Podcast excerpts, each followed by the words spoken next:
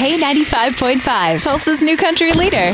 From Tulsa to Nashville, if it's happening in country music, you hear it first with Cait and Bradley's Country Now. It's brought to you by River Spirit Casino Resort. Another award show to look forward to, the first of its kind. First ever People's Choice Country Awards is happening on September 28th. It is a fan-voted award show designed as, quote, a love letter to the country music industry.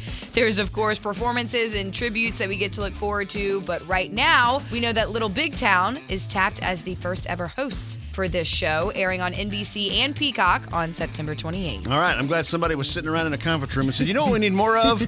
Award shows.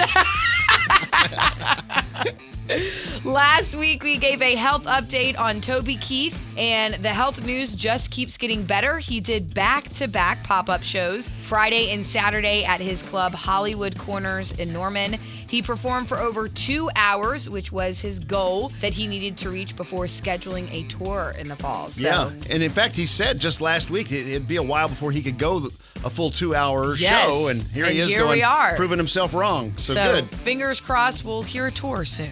That is your Cait and Bradley Country Now. Never miss it at K95Tulsa.com. For the ones who work hard to ensure their crew can always go the extra mile, and the ones who get in early so everyone can go home on time, there's Grainger, offering professional-grade supplies backed by product experts so you can quickly and easily find what you need. Plus, you can count on access to a committed team ready to go the extra mile for you. Call, click Grainger.com, or just stop by. Grainger, for the ones who get it done.